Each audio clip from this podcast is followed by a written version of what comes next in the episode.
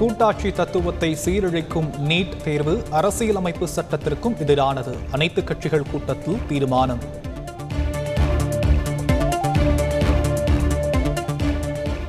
NEET தேர்வு முறையை முழுமையாக நீக்க அனைத்து கட்சிகளுக்கும் இணைந்து சட்ட ரீதியாக நடவடிக்கை. பதிமூன்று கட்சிகள் பங்கேற்ற கூட்டத்தில் தீர்மானம்.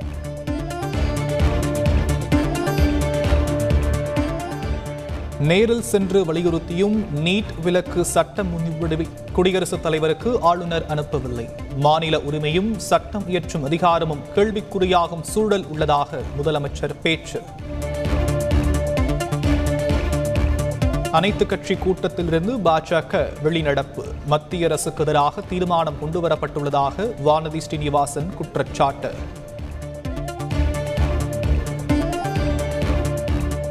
ஐந்து மாநிலத்திற்கான சட்டமன்ற தேர்தல் தேதி இன்று பிற்பகல் அறிவிப்பு. இந்திய தலைமை தேர்தல் ஆணையம் தகவல்.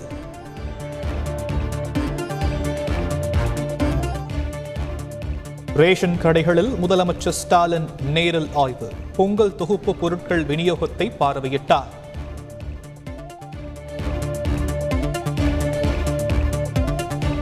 உயர்நீதிமன்ற மதுரை கிளை ஒன்பது பேருக்கு கொரோனா. நீதிபதி மற்றும் ஊழியர்களுக்கும் தொற்று பாதிப்பு.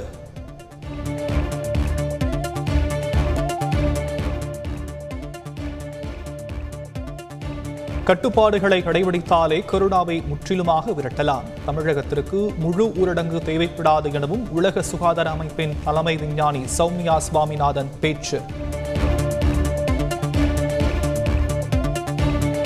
அருப்புக்கோட்டை அருகே மின்கம்பி அருந்ததால் நடுவழியில் நின்ற எக்ஸ்பிரஸ் ரயில் ஊழியர்களின் துரித நடவடிக்கையால் பெரும் அசம்பாவிதம் தவிர்ப்பு.